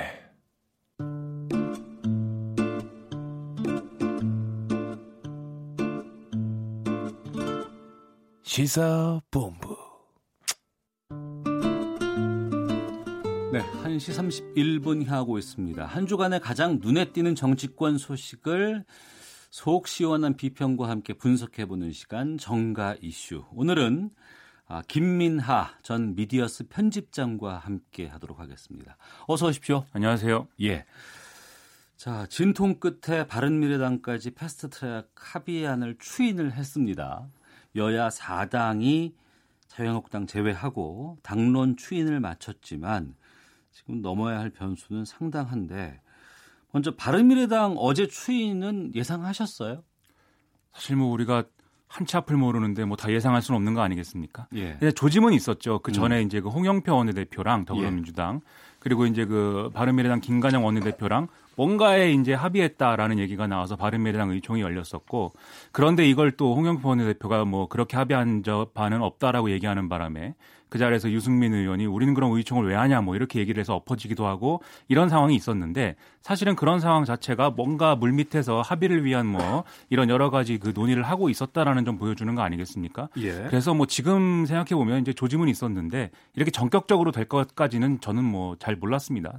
전격적으로는 됐지만 한 표 차로 됐단 말이에요. 그렇죠. 네. 이게 또 한 표 차라는 게 되긴 됐는데 이게 된 것도 아닌 것 같고 안 된 것 같기도 하기도 하고 이게 당론이냐 아니면 그냥 추인만 된 거냐라는 지금 논란이 또 있는 거 아니겠어요? 그렇습니다. 이게 사실 또 우리 국민들 입장에서는 당론인지 아닌지가 뭐 이렇게 중요하냐 이렇게 생각하실 수도 있는데요. 네.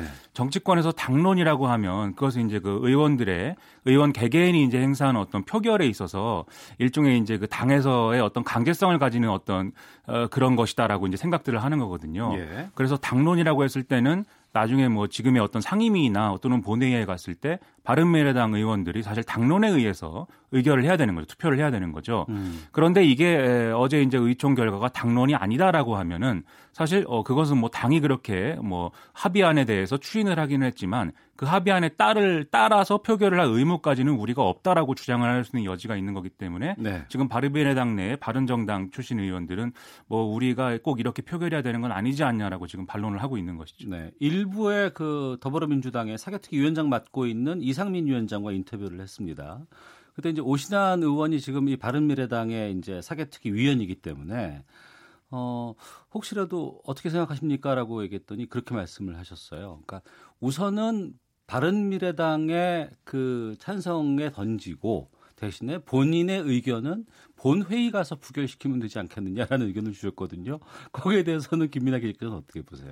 굉장히 뭐 복잡한 복잡한 사실은 이 해결책인데요, 그것도. 예. 어, 일단 더불어민주당이 이제 그렇게 이제 말씀하셨다는 거 아닙니까? 더불어민주당의 의원이. 예. 그 더불어민주당의 의원이 그렇게 얘기했다는 건 이제 달래기 위한 어떤 얘기인 음. 것 같고요. 지금 오신환 의원은 어, 지금 오신환 의원이 키를 잡고 있다. 이렇게 이제 봐야 될 것 같은데 왜냐하면 오신환 의원이 사개특위에서 이 패스트 트랙 지정에 대해서 동의하지 않으면 지금 패스트 트랙 지정이 안 되는 것이기 때문에 어, 그래서 키를 잡고 있는 건데 오늘 아침까지 나온 입장은 어, 이 동의하지 않는다고 지금 얘기를 했단 말이에요. 바른미래당이 이제 당론으로서 이것을 결정했다면 자기의 평소 소신을 뒤집고 음. 이렇게 패스트트랙 지정에 찬성할 수 있겠지만 지금 당론으로 뭐 표결한 것이 아니기 때문에 자기는 평소의 소신을 뒤집을 근거가 이제 되지는 않는다라고 주장을 하고 있어서 그런 것에 대해서 이제 더불어민주당 입장에서는 어떻게든 패스트트랙 지정은 일단 하고 네. 그 패스트트랙 지정한 거에 대해서 이제 본회의 표결할 때 뭐 본인의 소신을 뭐 표현하면 되지 않겠느냐 이제 이렇게 접근하고 있는 것 같습니다. 네. 그런데 이제 더불어민주당 민주당 입장에서는 그렇게 얘기할 수가 있는데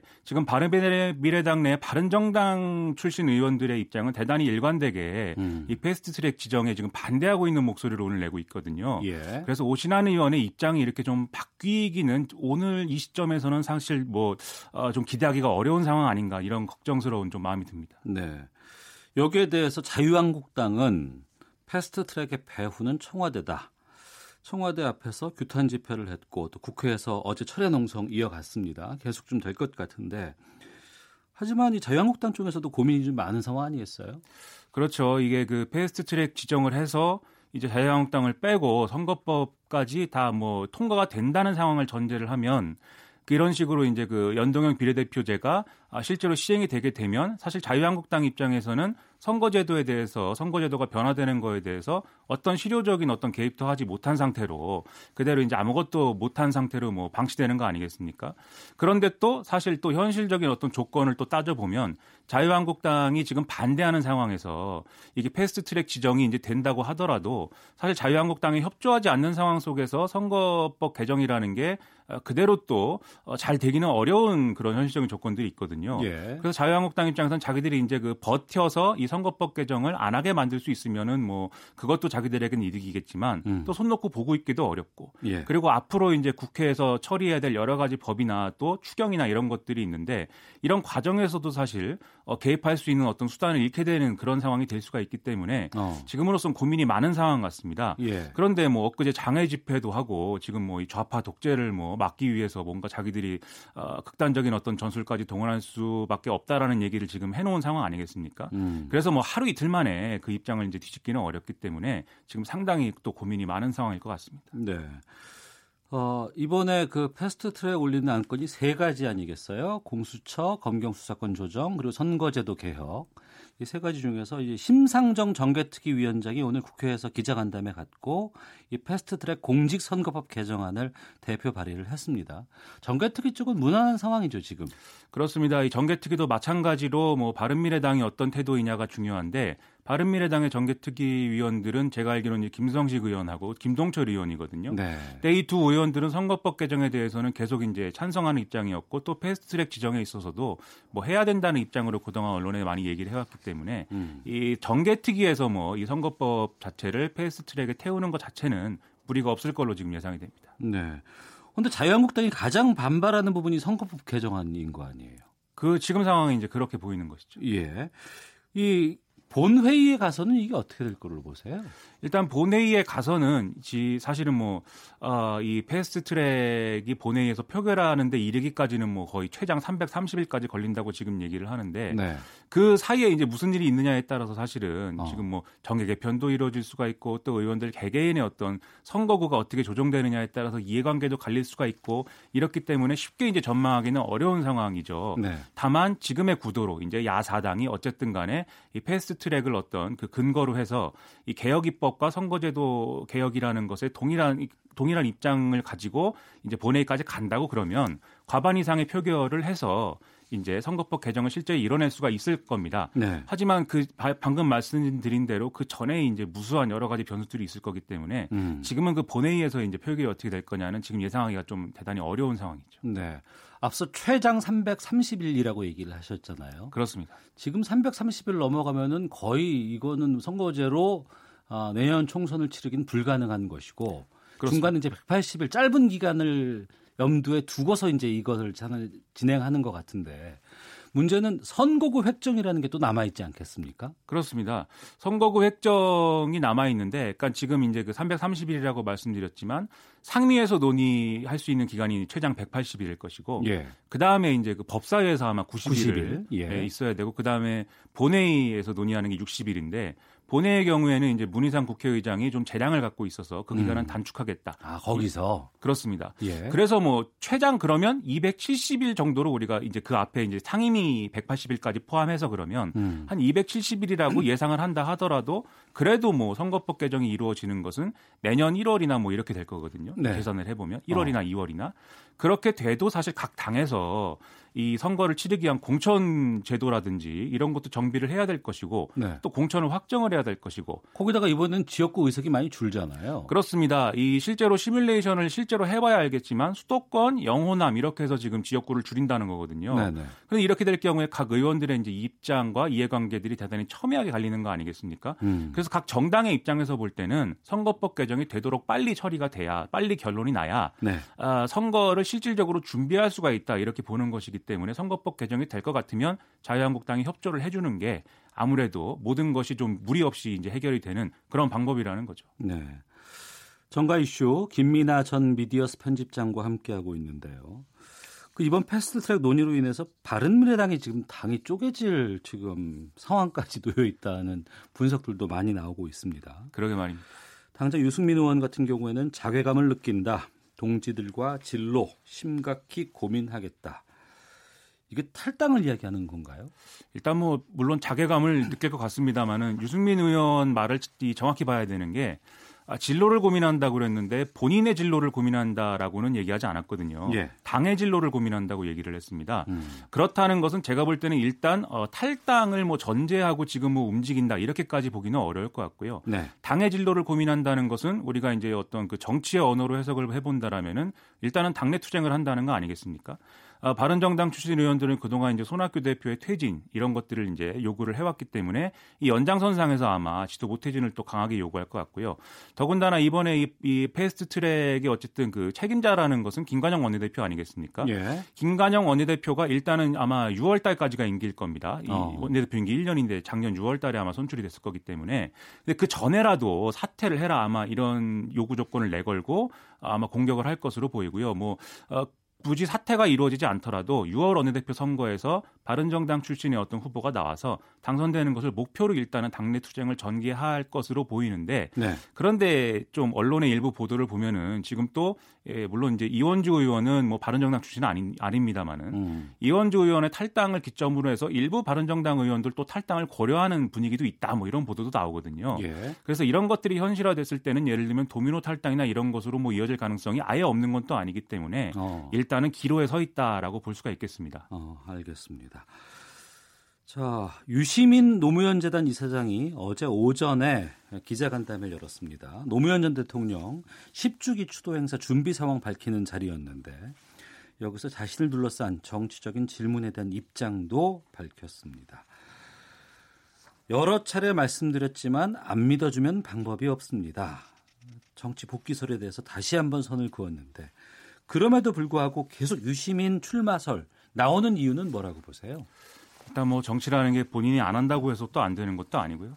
특히 대통령의 경우에도 문재인 대통령도 뭐 정치를 안 하겠다는 의지가 굉장히 강했던 분인데 어쨌든 대통령까지 되지 않았습니까? 네. 그런 점에서 이제 국민들의 기대가 있는 것이죠. 음. 제가 뭐 제가 예를 들어서 제가 뭐 정치를 안 한다고 얘기를 한다고 하고 다닌다고 해서 예, 뭐이 예. 상황이 되지는 않지 않습니까? 음. 유시민 이사장이기 때문에 이 상황이 되는 건데요. 네.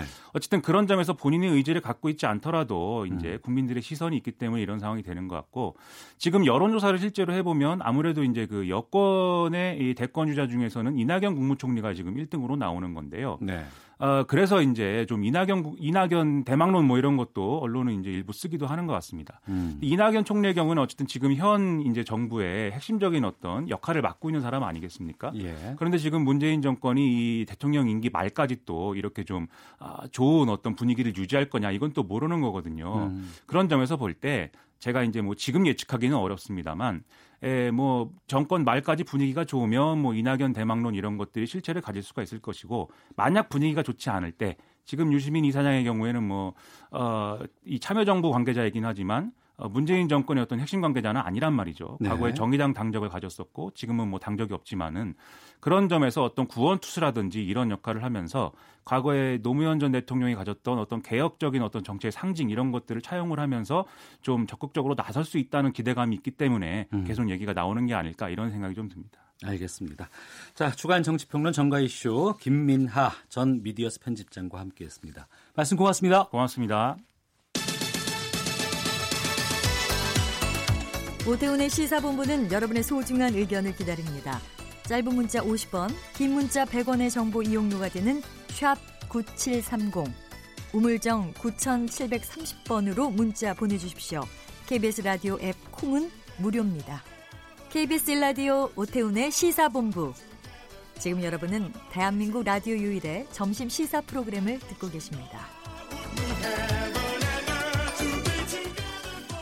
국내 최장기 분규 사업장이었던 콜텍의 노사가 해고자 명예복직에 합의를 했고 콜텍 노동조합 어제 기자회견도 열었습니다. 무려 4,464일 13년 동안 계속된 복직 투쟁의 마침표를 찍은 것이죠. 여기에 대해서 좀 살펴보겠습니다. 김성환의 뉴스 소다 시사평론가 김성환 씨 자리하셨습니다. 어서 오세요. 네, 안녕하세요. 예. 13년 복직 투쟁을 했고 그 사이에 정년 퇴직할 나이가 돼서 복직하고 바로 정년 퇴직하게 됐다는 이야기. 네. 이게 참 안타까운 일인데요. 네. 13년 동안 싸웠다고 하면은 어, 한 40대 후반쯤부터 이 지금 노사 문제 때문에 싸우기 시작해서 결국 60살 나이까지 싸웠다는 얘기가 드는 거잖아요. 네.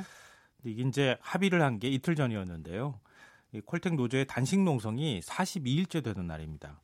임재춘 조합원이 단식을 하기 시작했는데요. 몸무게가 40kg대까지 빠졌다 그래요. 네. 그러니까 남자 몸무게는 40kg대까지 안 빠지거든요. 음. 거의 뼈만 앙상하게 남았다고 할 수 있으니까 굉장히 생명이 위태롭다고 해도 과언이 아닙니다. 네. 근데 이때 콜텍 노사가 극적으로 합의를 한 거죠. 음. 합의문은 A4 용지 한 장, 7가지 내용이 담겨 있는데요. 굉장히 간단합니다.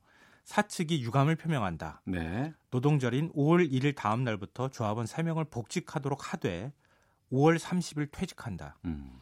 해고 기간의 임금은 지급하지 않지만 일종의 이제 보상금 명목이죠. 네. 이거는 지급하지 않기로 했고요.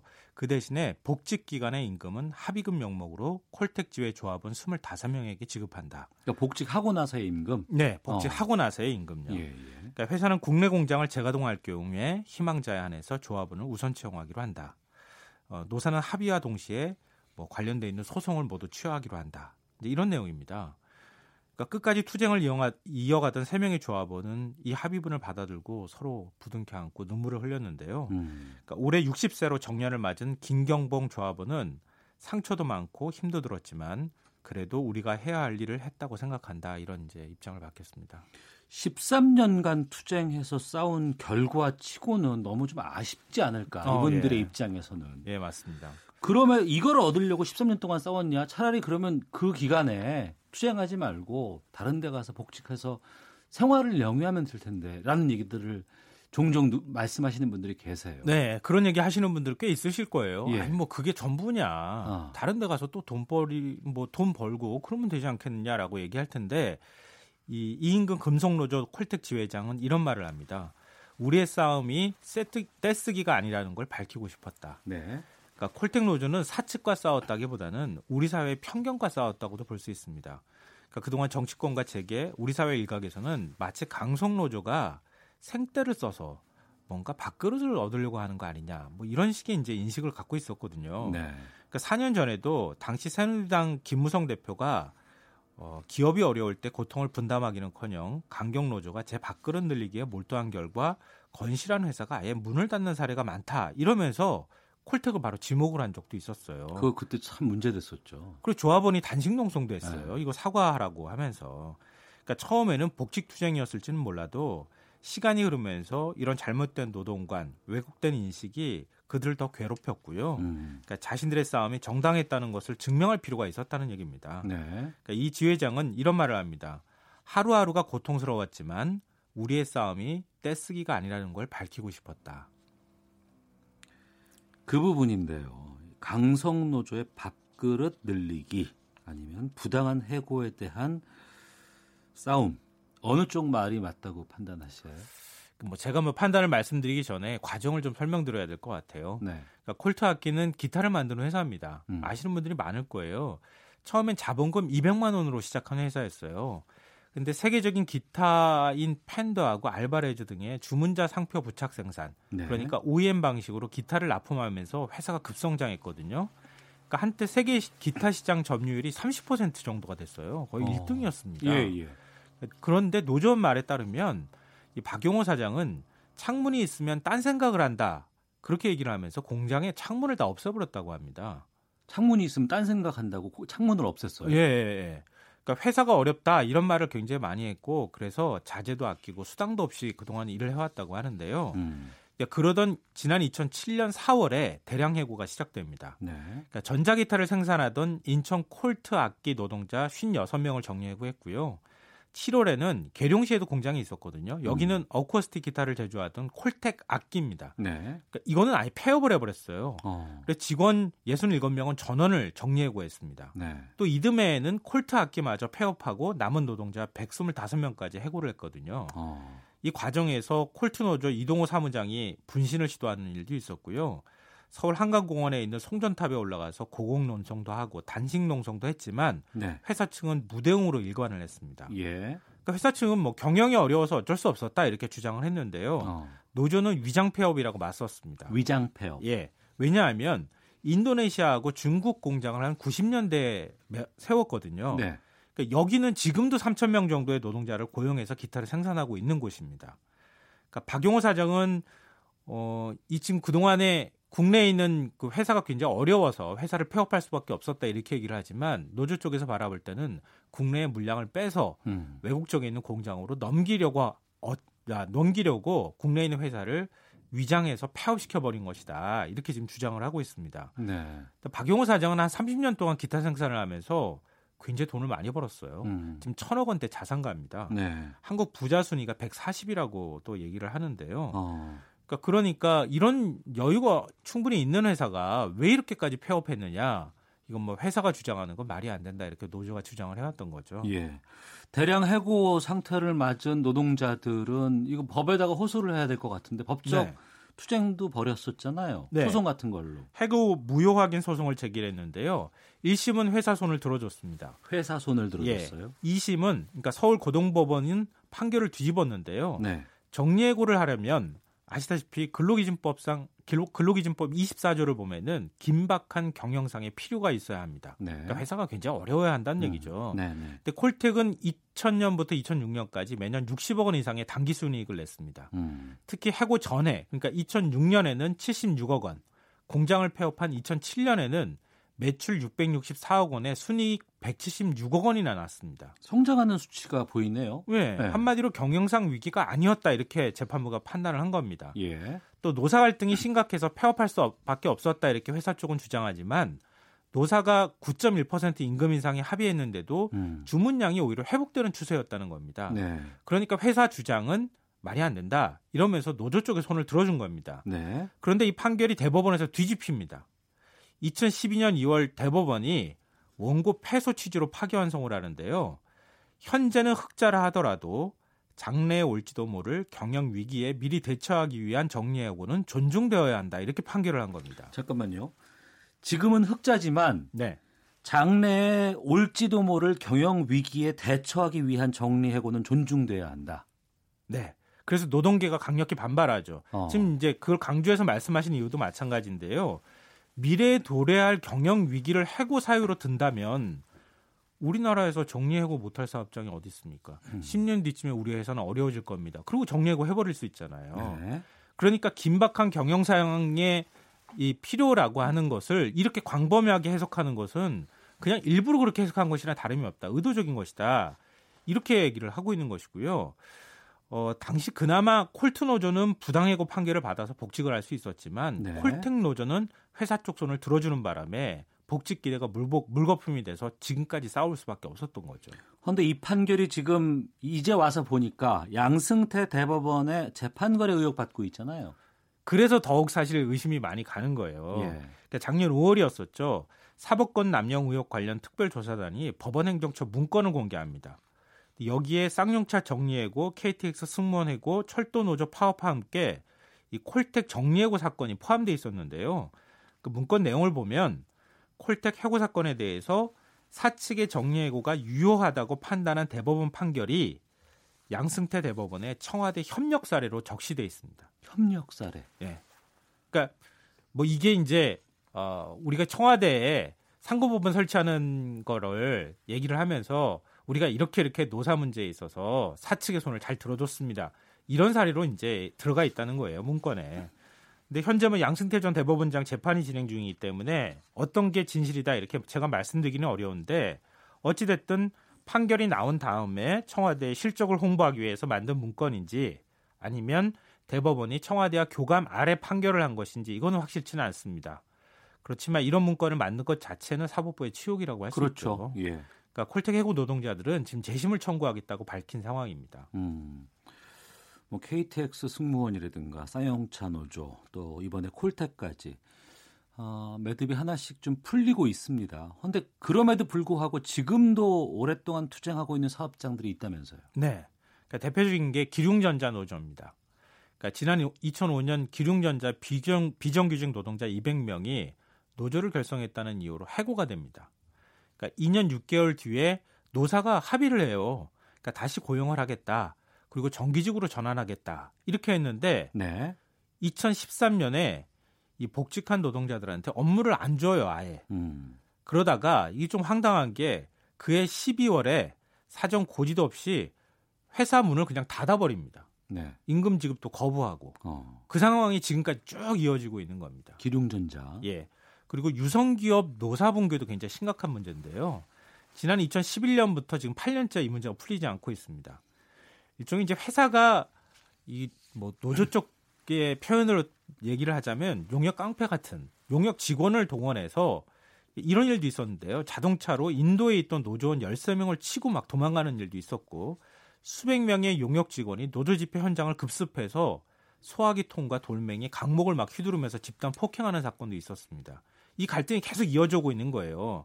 근데 작년 연말에는 노조원이 견디지 못하고 스스로 목숨을 끊는 일까지 발생했습니다.